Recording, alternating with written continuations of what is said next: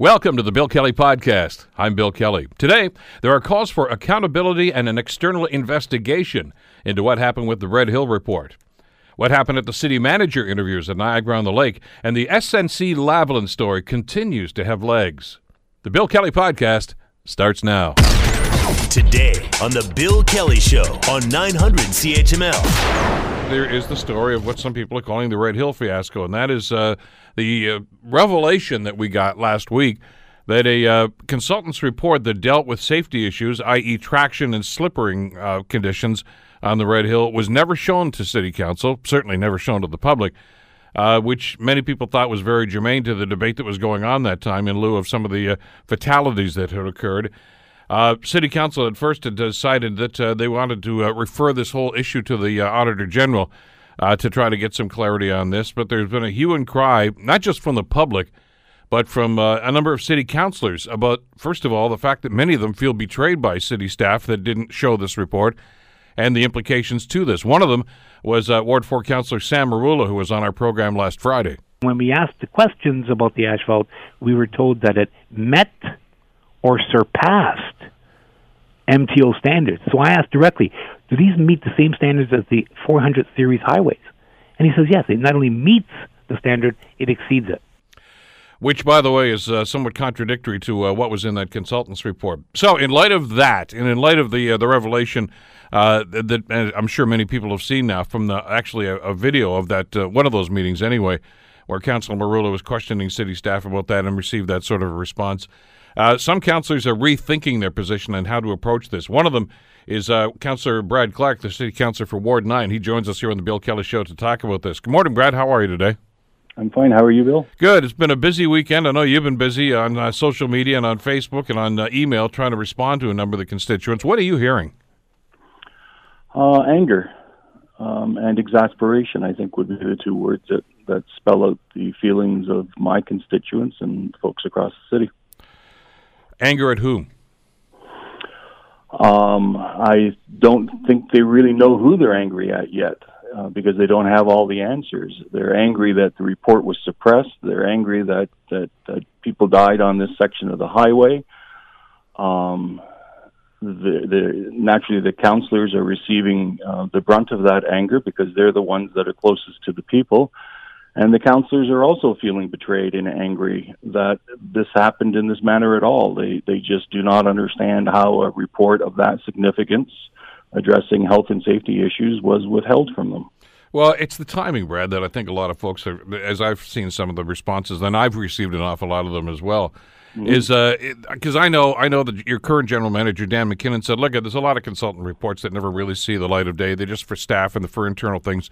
But this was very germane to a debate that was going on, and I think that's what rankles a lot of people. The the, the issue for me is that if our senior staff ever receive any report that is dealing with a health or safety issue uh, where lives could be at risk, where there's uh, serious safety concerns, I do, I do not believe that that report should be withheld from the council. It should be brought to the senior management and brought to the council immediately. And we're the ones that are supposed to make these decisions. Um, it frustrates me immensely that that this has happened. Well, and I think what exacerbates the, fr- the frustration and concern that you and your council colleagues feel, and certainly a, a lot of people in the public right now, is is the fact that we were hearing concerns during the time of these fatalities as these weren't being investigated about road conditions and about the quality of the road, the design of the road. I mean, there are a lot of things, some of them very relevant to what's going on, some of them maybe not so much. But this report should have been part of that discussion because there was an opinion expressed by experts about that that we never got to see, and more importantly, you never got to see. And, and any background study like that should be brought forward. Uh, I mean, I, let, let me just get right to the, the nut of it. The report was paid for by taxpayer money. It was it was paid for to inform decisions of this government, and then it was withheld. So that cannot happen, and it and we certainly have to put in place protocols to fix it so that it doesn't happen in the future. But we have to find out the truth. Who knew? When did they know? Why didn't they report it? What was the outfall? What was was the ramifications? These are all things that we need answers to, and and I'm not sure the council on their own is equipped to, to get those answers. Well, I know that you've got a couple of motions to address those two issues, and we're going to talk about those in just a couple of minutes. But I, I think what bothers an awful lot of the councillors, and you heard my conversation with Councillor Merulla, and I've talked with others over the last couple of days as well, is is this defies one of the basic tenets of governance. In other words, you as a, an elected official can only make an informed decision based on the information that you're given. Uh, you're you're 100% correct. Uh, you know, we make difficult decisions all the time, and, and and sometimes in the back of your mind you think, oh God, I wish I didn't have to make this decision. But if we're provided all of the information, if we're provided the opportunity to question the experts who made these recommendations, then we can make informed decisions to help protect uh, our community. When that breaks down, then the entire system is failing.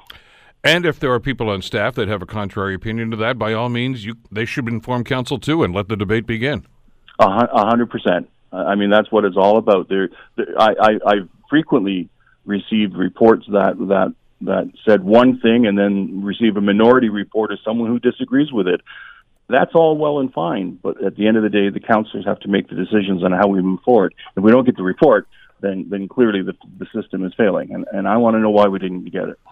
So, as I said, initially, council said, "Well, we'll just turn this over to the auditor general," and we're not privy to what went on the back and forth in there because it was a confidential meeting. I understand that for legal reasons, uh, but you're considering now, uh, from the motion I saw that you, you actually emailed over the weekend, Brad. Uh, you want to take this to the next level. Well, it's been my preference all along. Um, the auditor general having a, a, an, an internal or our auditor general do this investigation. That was something that the the city could move forward with with very quickly and start to to preserve some of the, the records. Um, but from my experience, when you have an issue of such compelling public interest, you want to ensure that um, witnesses can be compelled to testify, that records can be seized, that should people not choose to to participate in this process, that the judge has the authority to issue contempt of court citations. So there's an entire process that is available to any municipality in Ontario, and it's a judicial investigation. Uh, it, it's under the Municipal Act. That's how it starts. We have a judge from Superior Court that would, would hold the, the hearings, um, and the hearings are all set up under the Public Inquiries Act. So this is not uh, something that's new. It's been done in many situations across the province over the years, and I, I, I honestly don't believe that we have any other alternative except to look at um, the one mechanism that can really dig in and get to the truth with authority. As I said in my commentary at, at 810 this morning, Brad, uh, not only that there can be no bias, there can be no perception of bias, and and the best way to uh, to eliminate that perception of bias is to sh- shove this off and have nobody that's involved with the city have anything to do with the investigation. That's correct. I mean, I, I know our Auditor General. I've known him for many years. He worked at Queen's Park. The man is uh, impeccable. He's, he's fastidious. He has one hell of a reputation. Uh, but we're in a situation where he's also our internal auditor. So we have an internal auditor role for him and a hybrid role of Auditor General. So that in itself raises the potential for the perception that he's not completely independent. And we need to acknowledge that. And so, how do we move forward in a manner that we have a clearly independent process that really has some authority and teeth to it to get the bottom of it? And I, I just can't see any other avenue except the judicial investigation. All right. If uh, your council colleagues are on side with this, I know you're going to present the motion later on this week. Uh, what's the process? How do you how do you get somebody involved? Who do you ask? Um, the process under the Municipal Act is we would request um, the Chief Justice uh, of the Superior Court of Ontario to assign a judge to to um, conduct this type of judicial investigation. So it, it's not really that complicated. I think council should get some uh, expert legal advice from people who have gone through this before uh, to guide them through this process. Um, but really, the judge takes over at that point, and the process runs its course. And and and that really, as you stated in your comment today, it eliminates any hint of bias at all. I know some people, I, as I go through some of these comments today, are suggesting that the OPP or other agencies get involved. Uh, this is not a criminal investigation. That's uh, I, I, don't see any purpose in that. At this point, what you're recommending seems to be the best course of action. Yeah, and, and the Public Inquiries Act addresses um, liability issues and addresses what, what evidence can be used in other proceedings. So it's very clear that this is about getting to the truth. It's not about criminality. It's not about civil litigation. It's simply about getting to the truth. All right, Part B, uh, the other element that you wanted to discuss here uh, was process. Uh, how do you ensure that this, this sort of thing doesn't happen again? Well, I, I, I've looked at that long and hard, and I really believe that we need a protocol that directs city staff to share any consultants' reports, documents, memorandums, any any type of correspondence that raises any question about current or future risks to human health and safety. Those items should be shared with council immediately, and it sh- and the obligation should be put on staff to do that, and, and that obligation should be a part of their employment contract with the city. There's there's an old analogy I know you're very familiar with, and I think we've thrown it around from time to time too about the role between staff and, and the elected officials, and it's it's the rowing and steering. Uh, in other words, you are the council. You decide what the policy is going to be. Uh, you do the steering. They do the the rowing, after, but it's in the direction in which you've told them to go. Uh, so when somebody independently, and I'm only alleging what happened here, I don't know what happened. But if somebody just arbitrarily decides, I don't think they need to see this, uh, that seems to be contrary to what that, that whole theory is, is trying to, I think, provoke. And my biggest fear is that that starts to break down trust um, between uh, our staff and the council. We want to make sure that everyone around the table is feeling comfortable with each other. It's not about recrimination against any individuals.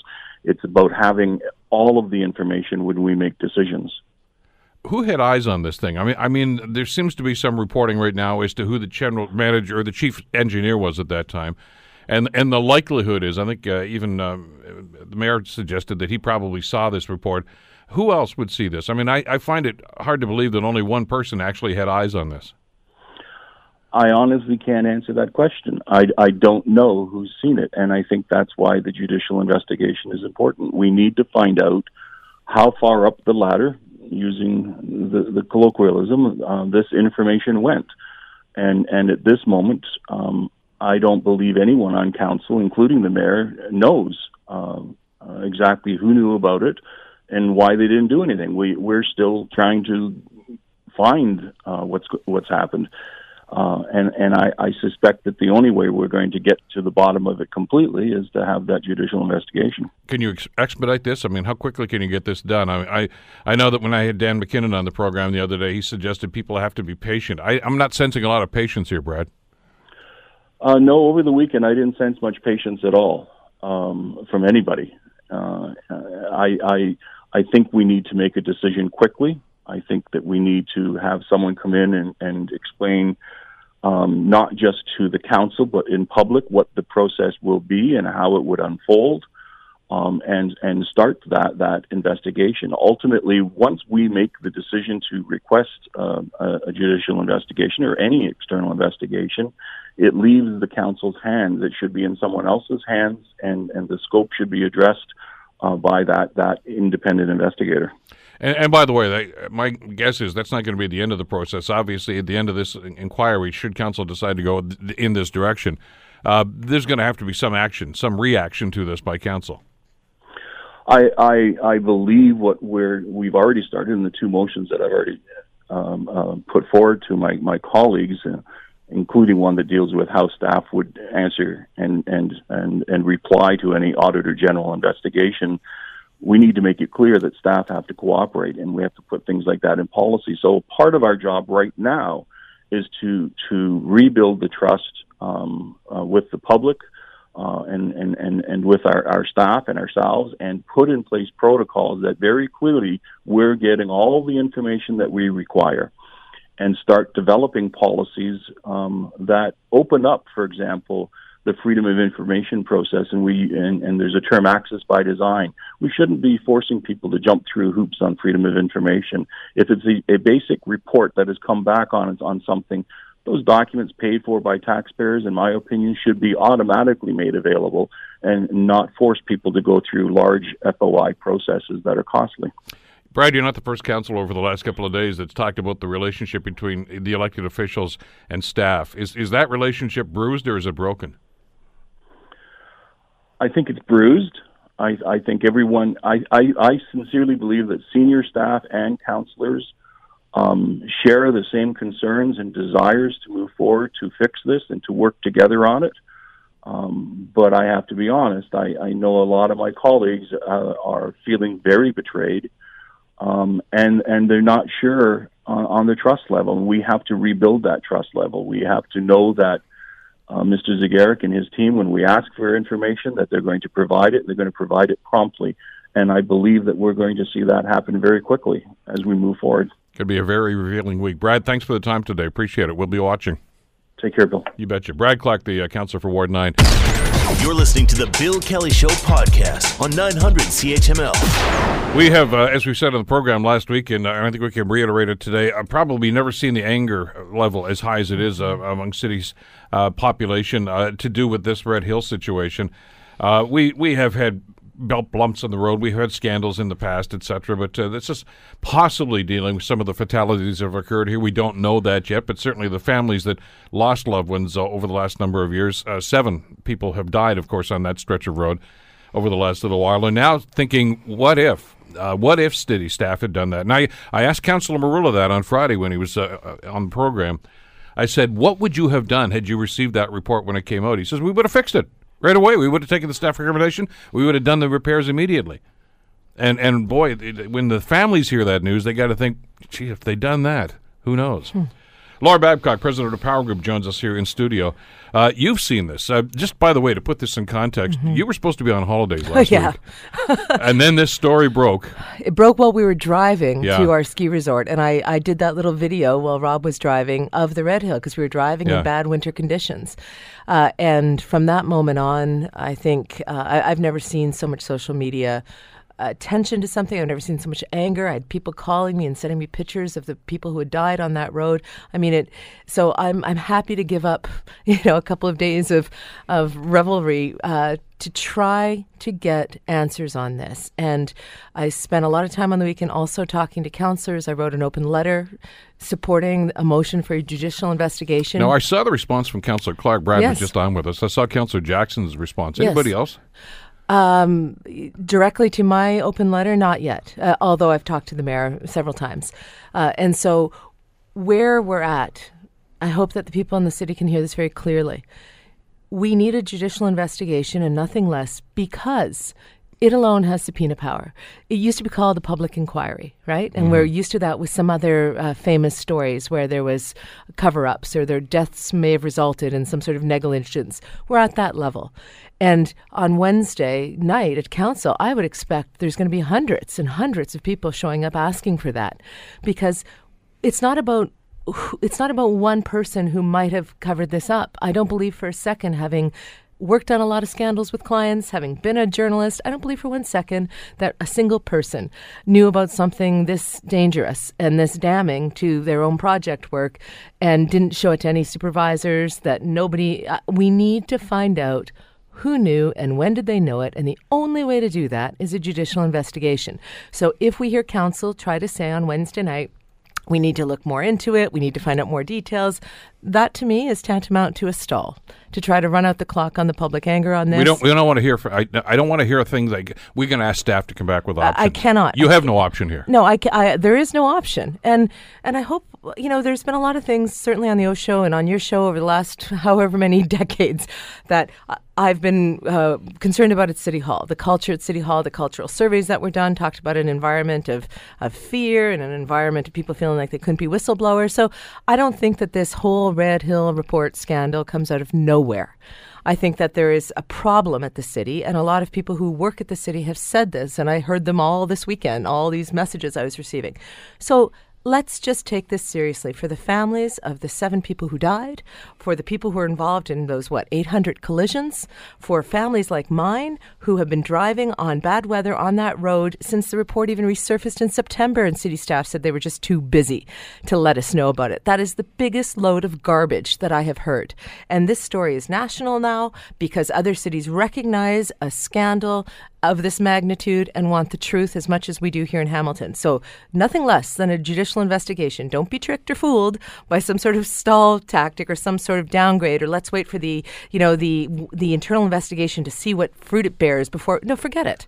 And if they say that it's too expensive to do a judicial investigation, that's our right as as taxpayers as citizens to get one of these done. And you can't put a price on the lives lost or those of us who are put at risk. You just can't. Well, the, the cost should be inconsequential. I That's mean, this, right. this is a matter of, of getting to the truth right now. And, and you know, I used the phrase in my commentary. I just talked with Brad about it. Uh, there can be no bias, but there can also be no perception of bias. And That's that right. means it's got to come out. It's got to be done outside. Outside eyes have to look at this whole thing. Uh, and I'm connecting the dots here. When Sam was on, and he, he pointed to this uh, video of this meeting that he had when I, he was actually chairing the meeting, and he was questioning city staff about this and getting that same line that "Don't worry, this the quality of the road is fine." That is around the same timeline that this report was was given to the city staff. So I'm thinking, I'm listening to the answers that they're giving to Councilor mm-hmm. Merulla there, and I'm thinking, mm-hmm. wait a minute, did somebody know something? Er, er, because if they did, then they're misleading. Well, it's a cover up. I, but I don't know. I don't Well, know that the people that were answering those questions Sure, had privy to, but to there, uh, be that report. but there, ha- there was But a, somebody did. There was a 2017 Spectator quote saying that they couldn't. They asked the city if they had done a friction test on the road, and the city said that the results were inconclusive. So. They're acknowledging there was a report, uh, a, a consultant's investigation done, and they said that the report results were inconclusive. That's just not true. We know that's just not true. So, I I mean, we don't have to be super detectives to realize that for some reason, somebody or multiple people felt that this information would be somehow damaging, maybe to their careers, maybe to the project.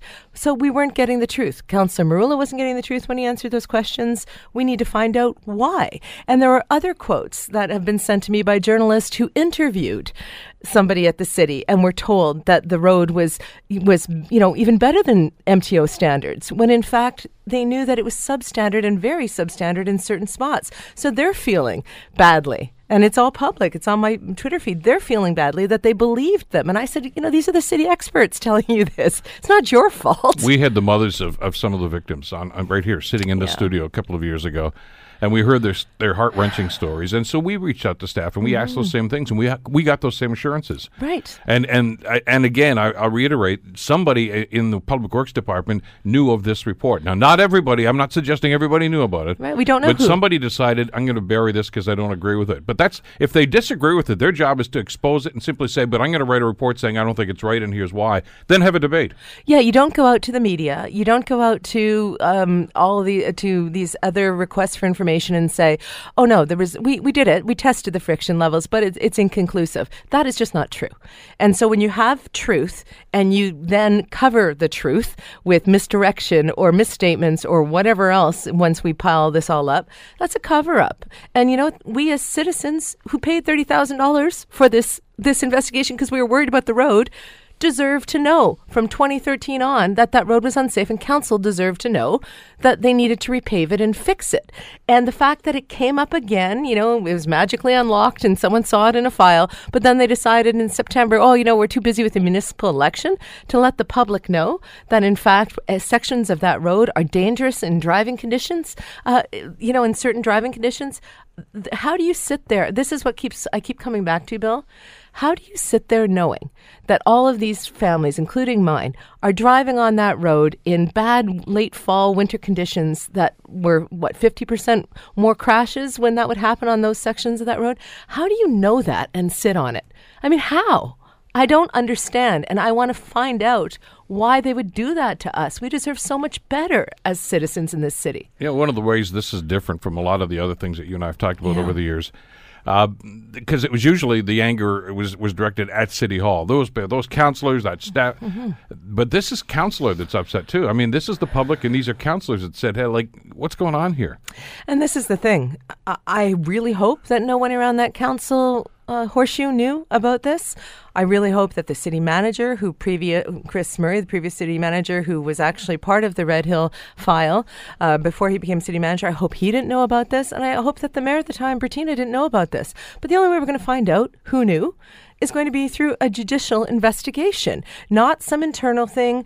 Even with a, a, you know well-meaning internal investigator at the city, all fine. But this is bigger than that. We actually need to know. And there seems to be so much swirling around this story, Bill, that it's going to take that kind of a dedicated effort to find out the truth. I hope this is just isolated to a couple of uh, staff people who made very bad decisions, but that also makes me ask why would they think that that's what they should do? Why would they think that that's what either their superiors would want or the project people on this would want? Why would they do that? I need to know that answer because it speaks to a lot more about what might be going on at the culture of City Hall. Well, Council's got uh, one chance to get this right, and that's this Wednesday. That's right. And we'll see what happens. Listen, while I've got you in here, I know that you've been tweeting about another issue that happened over the weekend, uh, and there's a broader issue here about the selection of a new city manager. Uh, and and I've got some questions about process. I know some people were getting upset about the fact that they were held in confidence. You, you have to do interviews in confidence for a job of this magnitude. Uh, my concern with the process, Laura, goes back to square one when they made the decision that this is going to be the selection committee. That was the past council. Knowing darn well there's going to be an election and some new faces, why in God's name would they decide we're the ones that are going to do this? for control, for control of the process. Uh, and that's why new counselor Maureen. And, and I know what. Uh, by the way, Yeah. because I heard from one of the counselors and saying, "No, no, we didn't name names. We said the committee chairs." Right. Well, no rookie is going to be a committee well, chair. of course, of course. So the city manager role, for people who remember way back in the day in this town, has always been a. It's essentially we're hiring the CEO of the organization where we pay all their bills and they they have thousands of staff that they oversee. This it doesn't get bigger than this. In some way, the mayor's role is not even as powerful. In some ways, 7,000 city- employees. Right, city manager's role. Um, and so there's always been this this tension. If a city manager is too in council's face, it doesn't work out well. And other city managers have been accused of being a little too uh, easy to you know get along to go along with council. So it is critical that we have a city councilor that is or a city manager that is hired through a principled process. As Maureen, people should check out new councilor um, Maureen Wilson's speech on this. She said the the process is the principle. If the process starts out from a, a skeptical place um, that doesn't include the new council makeup, that doesn't look at the candidates through the the equity lenses that it must, uh, if we don't do our very best to to hire this new city manager, uh, it it's just a flawed process. And we need to have more faith. Now now when you put on top of that and i see these as the same issue bill honestly how can we hire a city manager now when we don't know if the past city manager, the current city manager, or candidates for city manager, or counselors on that selection committee might have known about the Red Hill report? I mean, we don't have that level of trust right now in the decision making. And the fact that they went off to Niagara on the Lake, cost whatever, uh, it's a little sketchy around the municipal act that they could even do that. And the fact that a busload or a couple of four, four you know, young people took their Saturday to go down there, and they say they were they were identified as soon as they got on the premises, and they were they were blocked by security. The whole thing looks ridiculous, and so uh, forget about all of the perceptions of whatever's going on with the selection of the city manager. I just don't think, as a city, we're in a position to make that kind of a decision when we still don't understand who all the players were in this other scandal that resulted possibly in the deaths of our own citizens. So you know, let's just take a deep breath and hold on this process. Stop making these ridiculous unforced errors, council, and let's just get this judicial investigation on Red Hill going, and then we can talk about what the selection of a city manager needs to look like. Yeah, I know, but I'm, even some of the comments I've seen about social media on this about the, the what happened at White Oaks on the weekend. They were showing up in disguise I- as the candidates. Well, I that- know, but and some of the just and some of the people that took the bus down there are saying, "Well, we want to be part of the process." I'm sorry, you're Well, not going to be part of the what? process. I don't think they. I don't think actually because I've talked to them all weekend too. I don't think that they wanted to be part of the process of the selection or even to see the candidates. I think what they wanted to see is, hey, we're young Hamiltonians. Uh, this meeting has an, a starting and an ending, which is open to the public. That's just the way that any meeting like this goes before council goes in camera. We want to be there for the starting and the closing. And they say when they showed up, the meeting had been moved up and they missed it. Now I have talked to uh, people all weekend, and apparently the city clerk's going to explain their position on this. But optically, which is my profession, right? It looks ridiculously bad. And the city council cannot afford to look like they're chasing out these young Hamiltonians who are just trying to stand up for their own Okay, let me ask you something, rights. though, Laura. Yeah. All right. This is not the first time since the city of Hamilton was amalgamated in 2000. Now, the first city manager was appointed by the transition Mm-hmm. board. Uh, but subsequently to that, they they hired uh, Bob Robertson, they hired Glenn Peace, they hired uh, Chris Murray. Mm-hmm. Yeah. This was the same process. Why is it different this time? They did the same thing all three times, and, I didn't hear any hue and cry then. All of a sudden, this time it seems different. It's different this time because our council has changed. I mean, we have a significantly different council now than we've had before. And we have some counselors on there, Nrinder Nann and Maureen Wilson, who have tremendous amounts of experience around these kind of things. And they understand that if a process from the very beginning looks as though it isn't fully representative of the makeup of the council, whether it's a racialized person on it, and we're not talking about tokenism here, we're talking about having experience from some of these new councillors sitting around that. If, if there's questions from the new council about, hey, why can't we be a part of it? Can't we just, you know, have one of us or two of us on there just to balance this out so that it looks as though the, the process is more principled. They got blocked on that by some bureaucratic technical nonsense. And when I heard the current counselors go, well, you know, 11th hour on a napkin, they'd been talking about this since June and they'd been trying, right? So it doesn't look good. It doesn't pass the smell test. And I commend these young kids who who took a bus to Niagara on the Lake to try to lend some some oversight to this. They shouldn't have to. I don't care that they do private selection committee meetings, and I don't even care that much that they went out of town if that's something that happens. What I care about is that this process was called into question for months by the new members of council who said, "We're here. This is a big decision. We need to be heard, and we need to represent the diverse views of our constituents." Well, and I go back to my point. Uh, you know, when council kicked this down the road, which is something they're pretty good at, uh, and they said we're not even going to do this. We're going to let the new council ele- after the the October elections. We'll let them handle this. Then why did they do already do step one and say okay, but we're going to determine who's going to make that decision? Well, because- they should have just said we're not doing anything. We're not even touching this until we find out who's going to sit around this table. Do you know what? Hamilton councillors have an incredible skill of survival. Like I, I've, you know, I, I, I bow down to their ability to always try to line things up for their own political survival. They've done it on things forever. Whether they kick something down the can down the road to the next council, or whether they grab the control on whatever. Which is why on Wednesday, I don't want anybody to be fooled by those survival skills. I don't want anybody to think that kicking this judicial investigation down the road for more information or to see how the other one's going to pan out. I don't want people to be fooled by that. This council's good at it. They're good at it. And and you know what? Most politicians understand the system, understand how to get what they want, and understand how to stay in their jobs. So I'm not even saying it from a. I'm not even trying to put them down. I'm simply saying, as citizens, there's too much going on right now. The highest job in the city about to be picked, and there's some skepticism around that process by the current councillors we elected, and there's also this this damning report and what looks like two cover-ups in 2013 and 2018. We need to find out what is going on. Well, exactly, and and like I say, council sets the course for this, and, and that's why this mm-hmm. is such an important decision. I, I'm not as as upset about the city manager situation, and and and the off-site thing, by the way, is allowed within the municipal act. It says within the city But boundaries or find neighboring. what if we find out that the count the person selected to get the city manager's job by the selection committee, we find out in six months knew about the Red Hill report. What then? I mean, how, how do we how do we do one of these major things without understanding what's going on on the other side of But it? But you see that now that we're into a, a different scenario because we won't know that because this uh, we don't even know who's applied. Right. I don't even know if there are any internal candidates. Right. But we'll find but so this is my whole point is that when when the city has got a trust deficit happening, I mean people, you know, never trust politicians 100%. Um, but in the last 48 72 hours i would say that the trust in the city and, and its leadership and its staff has really dropped off precipitously so in this moment don't go forward with a city manager hire when even the councillors sitting around the council table, the new councillors, aren't satisfied that the process is transparent and inclusive enough. I mean, just just tap the brakes for a second, council. Okay, we can breathe and we can find out as a city what we need to know so that we can go ahead with confidence. We require that now. Everybody, the councilors, the city staff, and the people in the public gallery are looking at each other with skepticism, and and, and that's that's not a healthy Situation. And. I wouldn't want to be taking over the job of city manager in the middle of this big scandal. I mean, I responded to Sam Merulla this morning, who's blaming sort of the, the media or the protesters or whatever for losing a top candidate in this election thing. And my answer was, well, maybe they're letting you down nicely because they don't want to take over a city embroiled in a major scandal and a judiciary investigation coming. Maybe they are smart enough to know, hey, the city's got to figure out some of its issues before I walk into that. I mean, I wouldn't blame them, would you? Well, and who knows why that one candidate decided Right. to step back? Um, they're suggesting it's the media scrutiny. I'm suggesting there could have been other factors. It Could have been the underlying story. Could be. Laura Babcock from Power Group. Thanks as always. Great talking with you. My pleasure.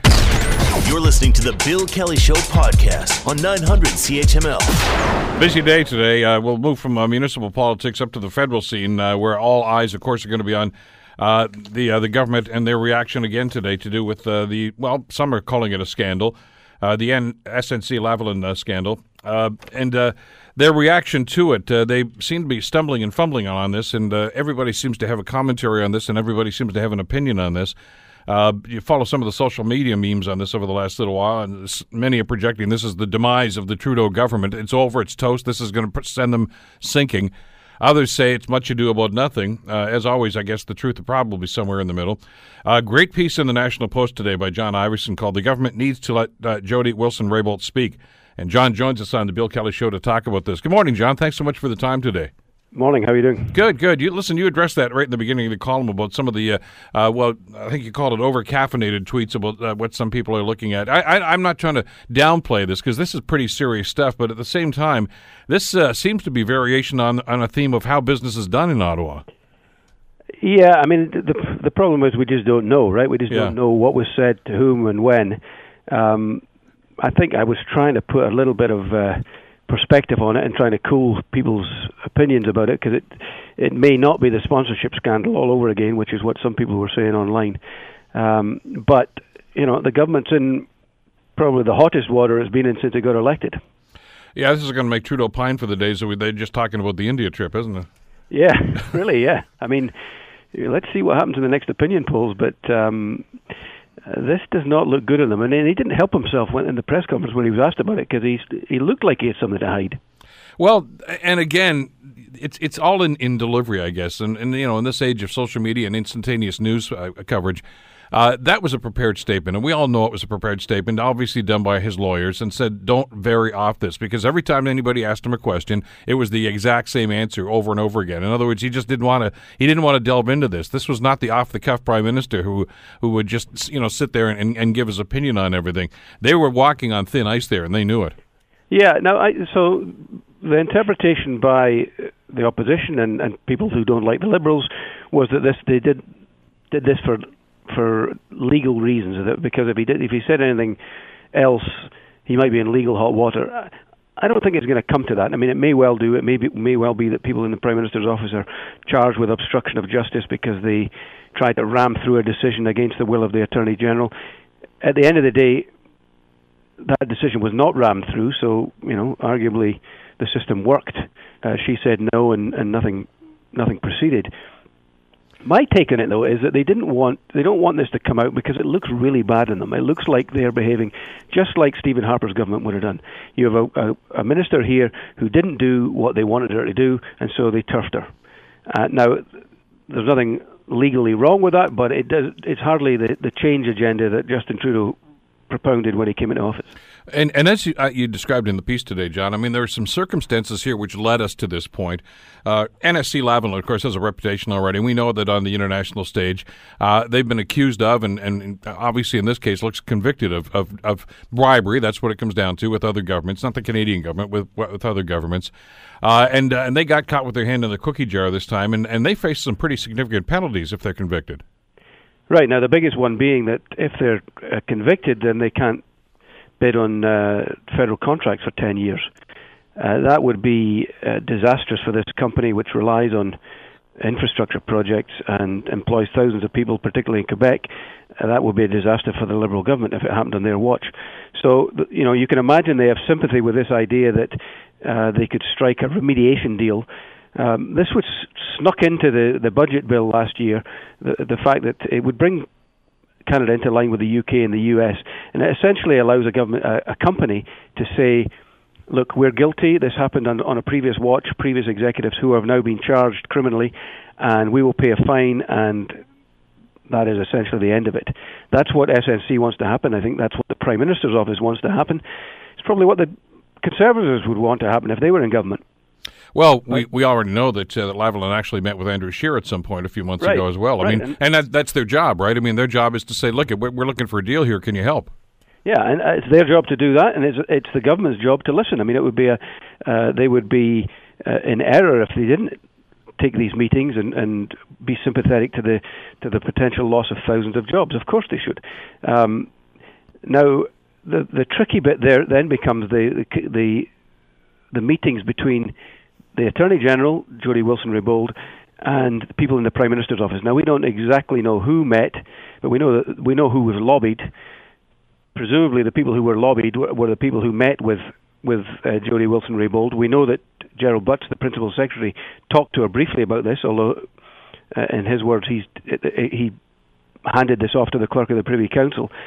But whatever was said, now if it was said that we're just informing you this is the situation with SNC-Lavalin, we would like you to take on this this case because the director of public prosecutions has said that she intends to prosecute. Um, if the attorney general takes on the case and makes it public that she's taking on the case, then that is a political decision. And the prime minister's office wanted her to do that. She decided she didn't want to do it. You also bring up in the piece today the, uh, Shawcross principle, which was established, as you mentioned, in the UK and adopted here in Canada, which essentially, as, as you point out, uh, says that uh, the AG should not be put under any pressure by colleagues, but it also suggests it's appropriate for the AG to consult cabinet colleagues before exercising his or her power. Uh, given the personality of, of the minister at the time, John, you got to figure that any conversation that was had there was initiated uh, by the PMO and not by her. Right, and and then the question comes down to was she informed of particular considerations? or was she told what the decision ought to be? And that's really the nub of this this whole issue. Now, anybody who, who had dealt with Jody Wilson Raybould knows she's an independent minister. She didn't take advice kindly, and the Prime Minister's office is not very tolerant of that, it seems, because uh, when the when the opportunity came up, Scott Brison said he was resigning from cabinet. This allowed them the opportunity to do a broader shuffle and move her. And I think that that's they don't like the the optics of that. It does look like it was a bit of recrimination. So and obviously we've heard what Andrew Scheer's done. He's written to the Prime Minister asking for the minister, ex-minister now, uh, uh, Attorney General rather, to speak out on this. Others are calling for the uh, the, the Judicial Committee to uh, assemble this week, even though this is a dark week, I guess, for the Commons. Uh, I, I don't think that's probably the most beneficial tact. I mean, those things tend to just be political sideshows, don't they? Well, it looks pretty clear that the Liberals won't allow it to go forward yeah. anyway. Okay, so it's a moot point, it, isn't it? It hits the buffers. So that's not going to happen. Uh, but what you're suggesting in the column seems to make the most sense. Is is basically lift the legal gag order that's uh, that's keeping her from speaking out on this. Right now, it it um, you know let's remember she still sits in cabinet, so um, it might not be in her interest to do that. But if she decides this is a point of principle and she's going to stand up in it and she will not um, she will speak truth to power, which is what she said. Remember when she was demoted, she put yeah. out this very unusual statement saying she'd done everything, gone beyond, even beyond what was in her mandate letter as far as uh, her role as Minister of Justice and bringing forward legalization of pot and assisted dying and various other bills, and that she had spoken truth to power um, when it came to her role as the Attorney General. Now, now we know what she was talking about. She may decide that this is a point of principle, and she is going to speak out about it because the finger of suspicion is now pointing at her as the source of all these stories. Um, you know, it would be a disaster for the government if she came out and spoke frankly about what had happened.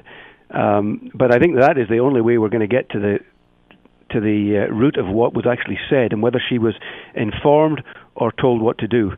And you know, I think without that, this thing might just fizzle without the, the oxygen to keep it aflame how principled, and I, am being somewhat facetious when I put it in that, that phrase, yeah.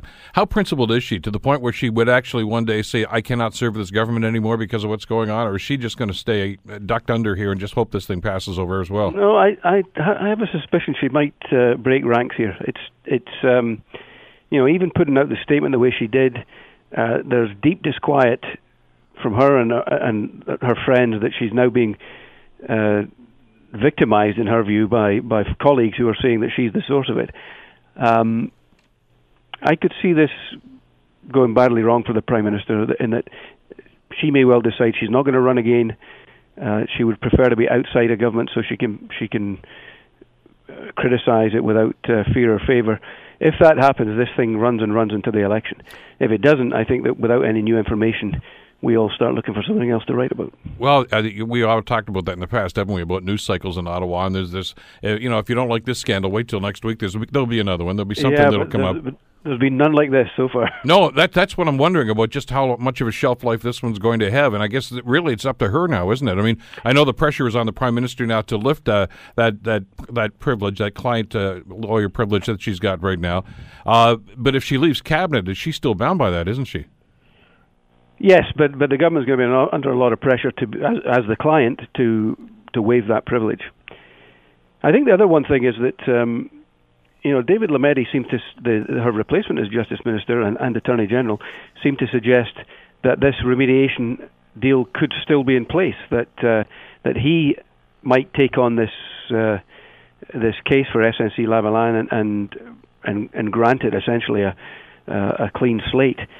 Um, that would add fuel to the fire for sure. I know, but that's the political reality, isn't it? I mean, the newly appointed uh, attorney general is from Quebec. Uh, let's face it; the, the most, the, the, deepest impact that it would have if they are convicted and have to serve this penalty are going to be the people in Quebec right now. And uh, I, this is a guy that wants to get reelected too, not just as government, but uh, he himself. I'm sure Lametti would like to be back there for the next uh, session of Parliament as well.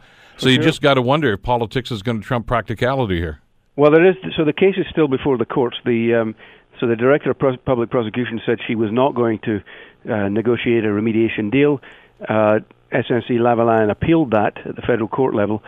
That is still to be heard. Now, I guess if the decision goes against SNC, that would be the point that Lametti may decide to step in. But I think if he did at this stage, it would look even worse on the government than it does already. Will will the court overturn that decision to to not cut a deal? It's hard to, hard to say. I have no no clue on that. I mean, I mean, this it could do. You can't separate the legal issues from politics in Ottawa, can you? Well, at the federal court level, you would think you you probably can. I don't think they're going to be influenced by the case here. They'll be influenced by the facts in front of them. Um, certainly, you know, we saw the federal court of appeal uh, turn down the uh, the Trans Mountain pipeline, so we know that the courts yeah. still have some independence. John, just quick question on process here that I, I, maybe you could shed some light on. Uh, if she is given permission to speak, uh, in, in what, uh, how would that happen? In, you know, in, in what protocol would that be? Would she just would before a committee? Would I, am just think, trying to get my head around exactly what she would do and how she would do it. I would imagine that if she, if they they did do that and she was agreeable, then somehow it would be in some forum like the committee or. Um, that's not entirely clear, but uh, frankly, I don't think it matters. Even if she stands up in in uh, the foyer of the House of Commons and, and speaks, it it doesn't really matter where she does it. It just matters that she's willing to do it. Um, I think she might be willing, but I just think the government it would be too toxic for them to to allow her.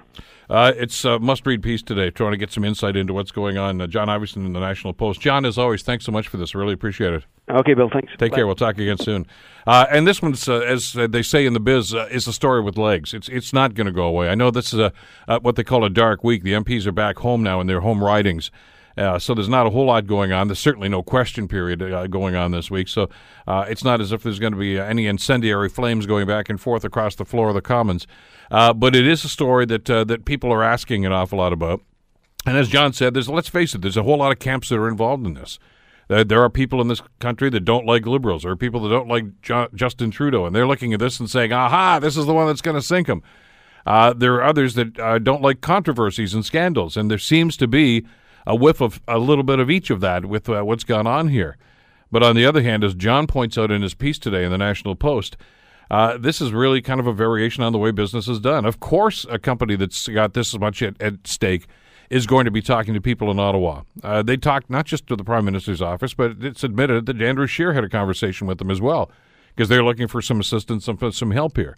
But it's really, I guess, the, the overriding question is who spoke to whom. Uh, did the Prime Minister's office try to pressure the AG? Or did, did the AG suggest that she wanted to get involved in this? It, uh, just given her personality and her track record on this, it seems that's a very unlikely possibility. But anyway, the only way we're going to really find out, I guess, if she's allowed to speak. And uh, the Prime Minister hasn't talked about that yet. The Bill Kelly Show, weekdays from 9 to noon on 900 CHML. The Bill Kelly Podcast is available on Apple Podcast, Google Podcast, or wherever you get your podcasts from. You can also listen to The Bill Kelly Show weekdays from 9 till noon on 900 CHML. I'm Bill Kelly. Thanks again for listening. And don't forget to subscribe to the podcast. It's free, so you never miss an episode. And make sure that you rate and review.